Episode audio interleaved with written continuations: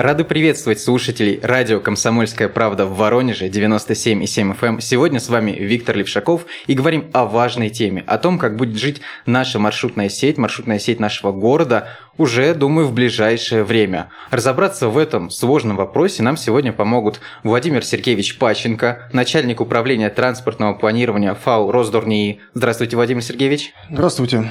Дмитрий Викторович Порошин, начальник отдела проектирования ООО «Первый ЦОУ». Добрый день, Дмитрий Викторович. Добрый день.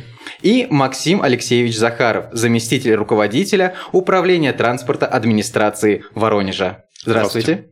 Первое, с чего я хотел бы начать, это, конечно же, какая-то общая картина. Давайте расскажем нашим слушателям, почему в Воронеже вообще назрела необходимость новой маршрутной сети. Максим Алексеевич, я думаю, что нужно с вас начать, как с представителя города. Ну, смотрите, город живет, город развивается, появляются новые микрорайоны, меняется предпочтения людей, места тяготения меняются, в связи с чем маршрутная сеть, она не может оставаться статичной, она также должна подстраиваться под реалии города. В связи с этим возникла необходимость э, изменения маршрутной сети, ее актуализации и оптимизации в части вот выявления тех районов, которые у нас сейчас не обслуживаются или обслуживаются слабо, в части выявления проблемных мест, э, там, в части подвижного состава, где подвижной состав не соответствует потребностям населения. Поэтому вот такая задача была поставлена перед э, нашими разработчиками.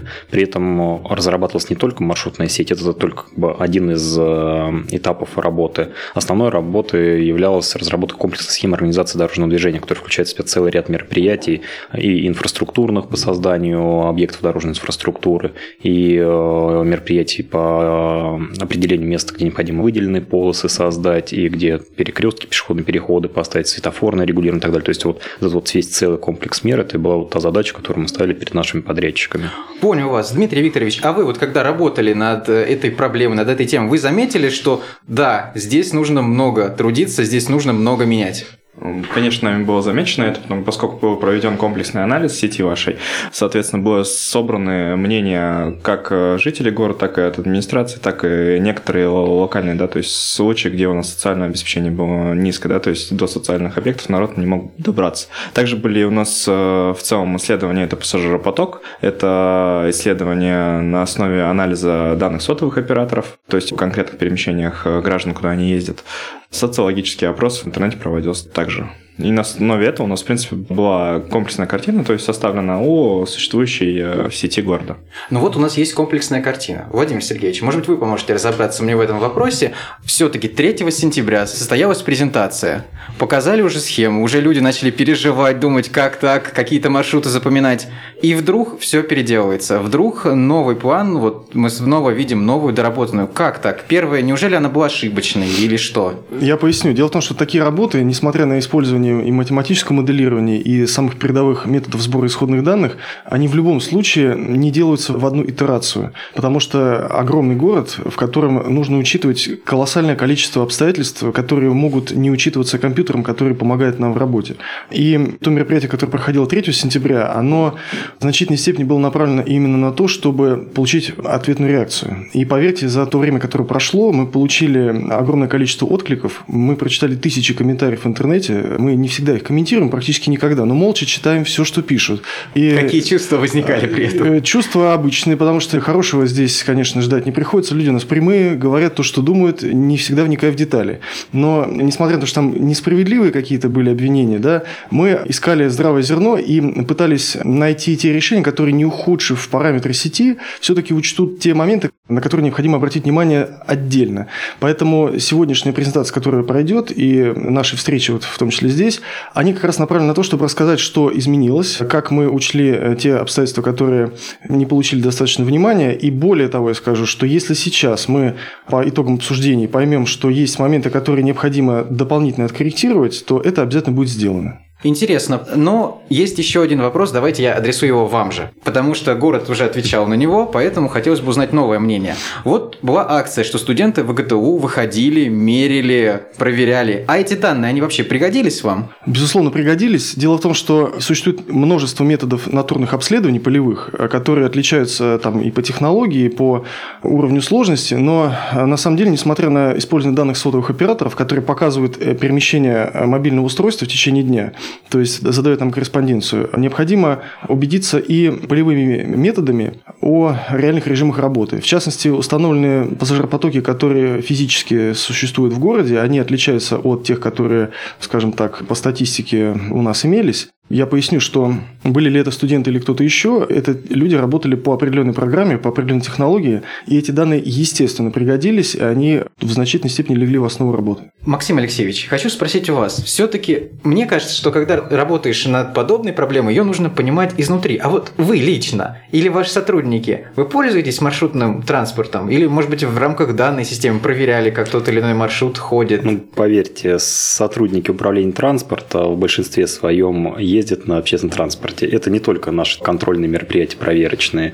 но и в повседневной жизни, потому что даже если там есть машина, все равно ей пользуешься не всегда. Простой пример. Мой район, где я живу, мне, чтобы добраться до работы, нужно ехать либо с пересадкой на Стужевском кольце пересаживаться, либо ехать до галереи Чижова и дальше идти пешком. Но в новой схеме вы это планируете нет? Нет, нет, я никак не влиял. То есть у меня маршрут как был, так и сменяется его класс немножко, но остается, то есть маршрут тот же самый, он сохраняется. Мой маршрут 26А. Интересное замечание. А вот еще один вопрос. Хотел бы вот лично для себя понять. Вот 64-й маршрут. Он вроде бы ликвидировался. Теперь сохраняется. 37А наоборот.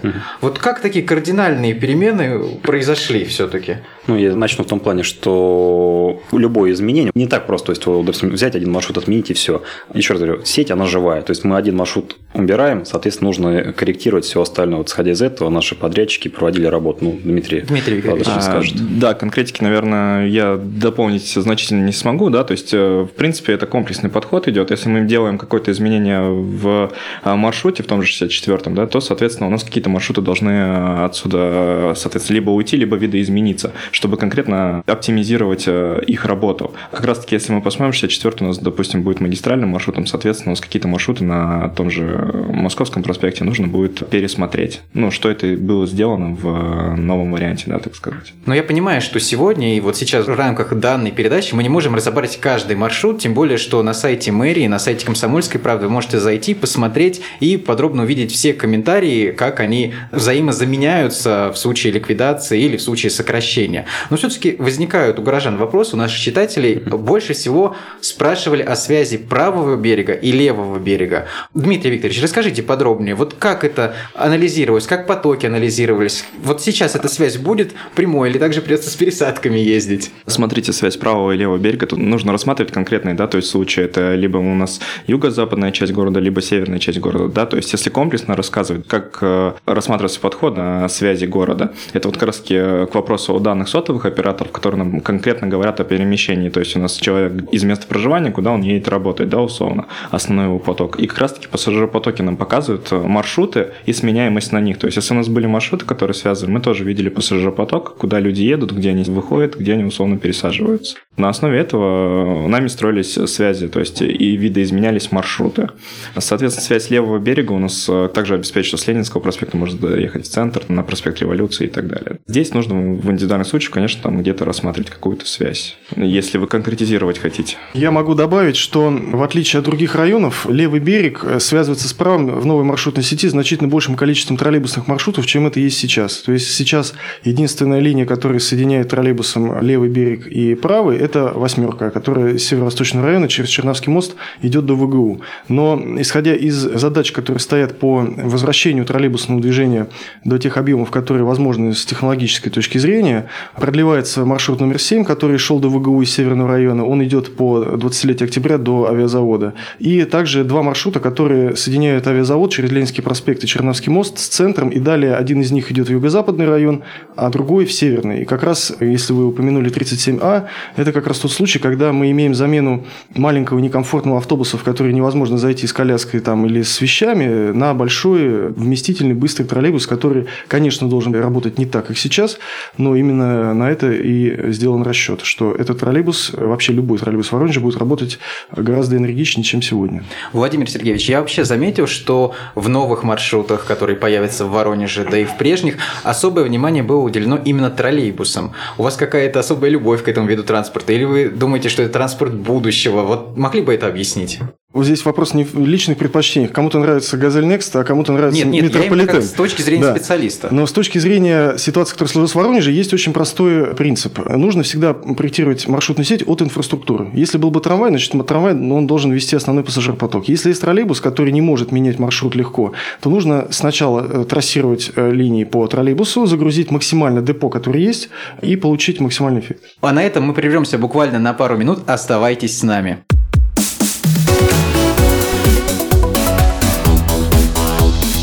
Тема дня.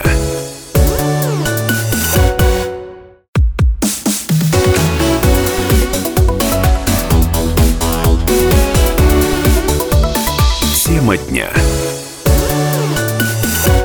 Маршрутная сеть Воронежа в скором времени изменится.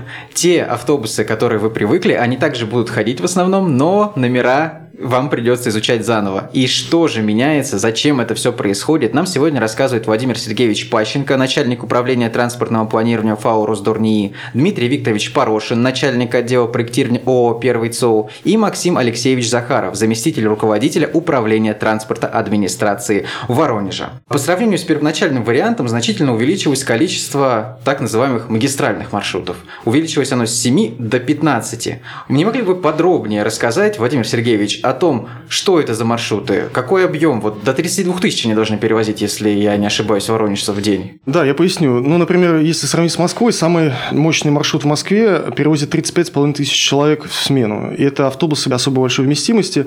Таких маршрутов там немало, хотя основные потоки на метро.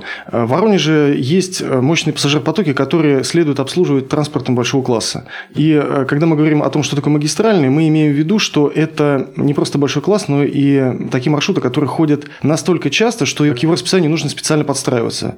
Принцип метро. Пришел и уехал. Пришел на остановку и уехал. И эти маршруты трассированы по наиболее мощным пассажиропотокам. Они э, достаточно очевидны любому жителю города и любому транспортному инженеру, который изучает сеть.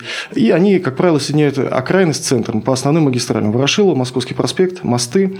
И именно эти маршруты являются скелетом сети. Мы предполагаем, что они должны стать основой, на них должны ориентироваться пассажиры, они должны стать образцовыми, в том числе троллейбусные, которые мы проектируем в этой сети. В вашем ответе проскочило одно очень важное и приятное слово, наверное, для многих горожан, поэтому я хотел бы спросить у Максима Алексеевича. А вот метро, или легкорельсовый транспорт, о котором буквально гудит наш город, оно как-то учитывалось при построении всей этой схемы? Ну, смотрите, э, да, одним из этапов, одной из задач, которая была поставлена перед разработчиками, в том числе и разработка трассировки перспективности сети скоростного рельсового транспорта. Эта задача также была выполнена, и, ну, я думаю, в последующем также будет представлено общественное обсуждение, на рассмотрение для изучения работа ведется, да, в этом направлении, то есть, да. Дмитрий Викторович, вопрос к вам. Правильно я понимаю, что новая схема, которая была представлена, она также предполагает и изменение передвижного состава. Спрошу сразу, сможет ли наш город избавиться от маленьких маршруток полностью?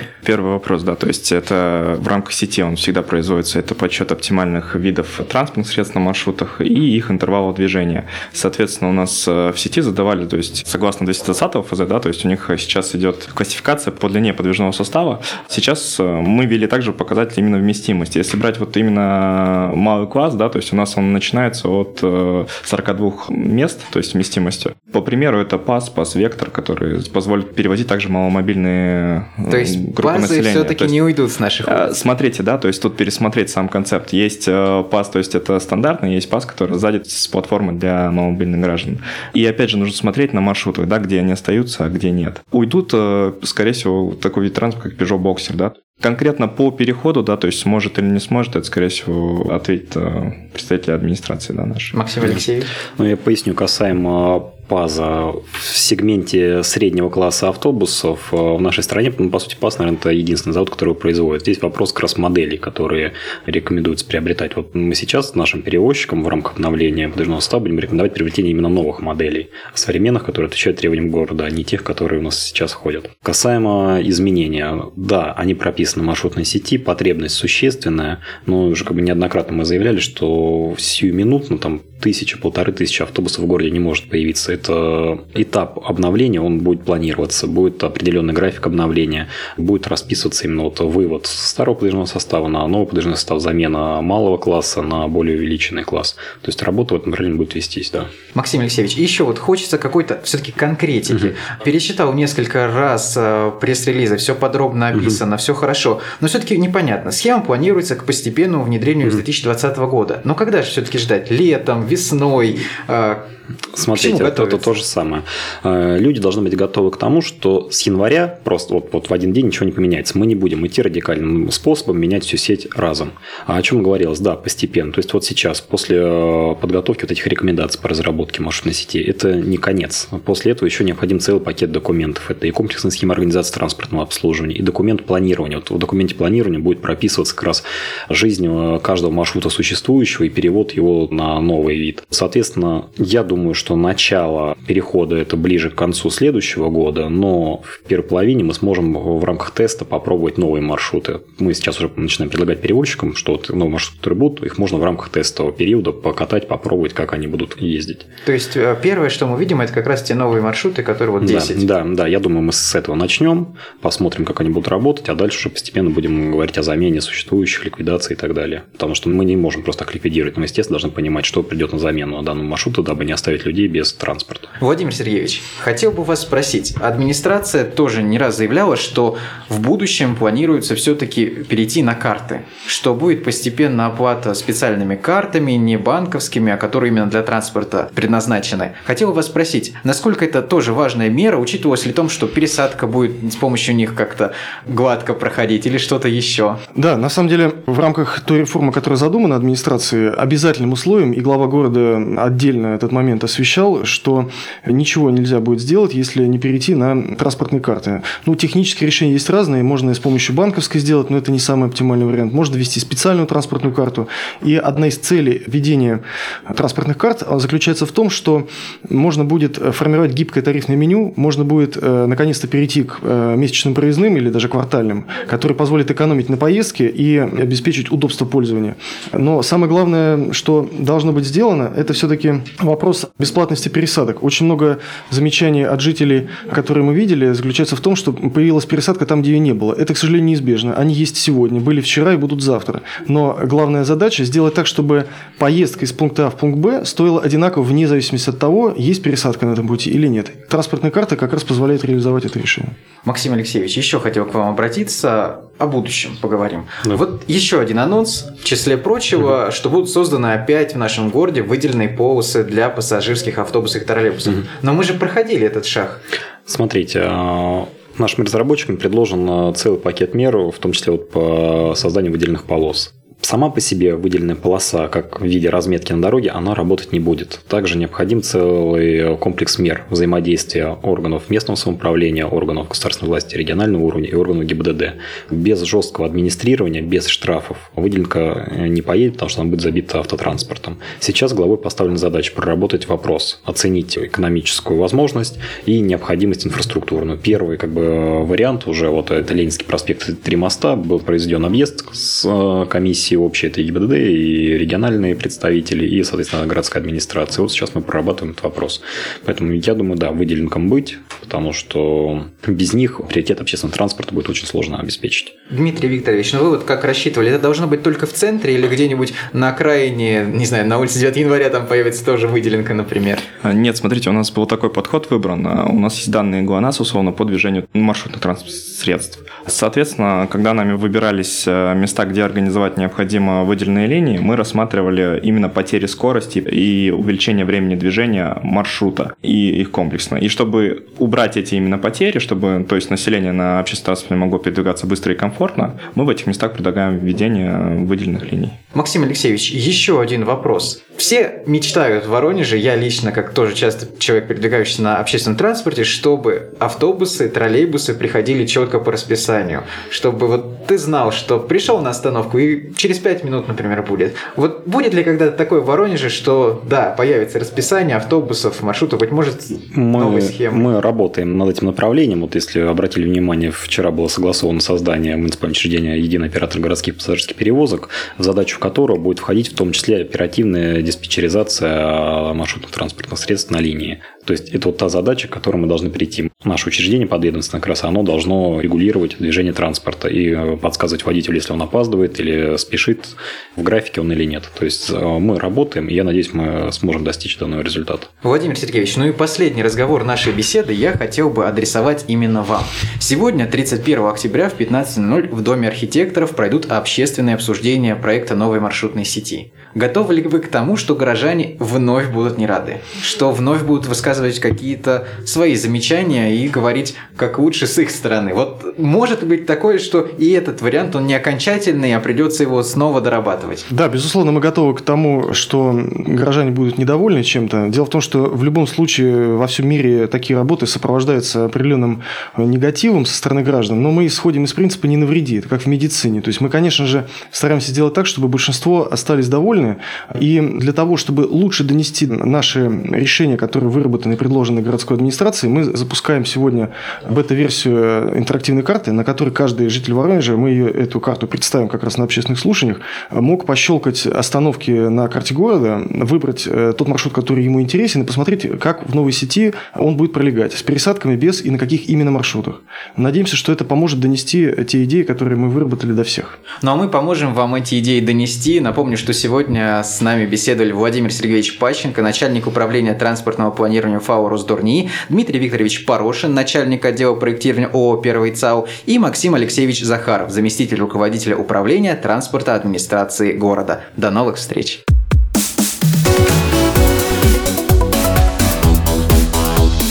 Тема дня.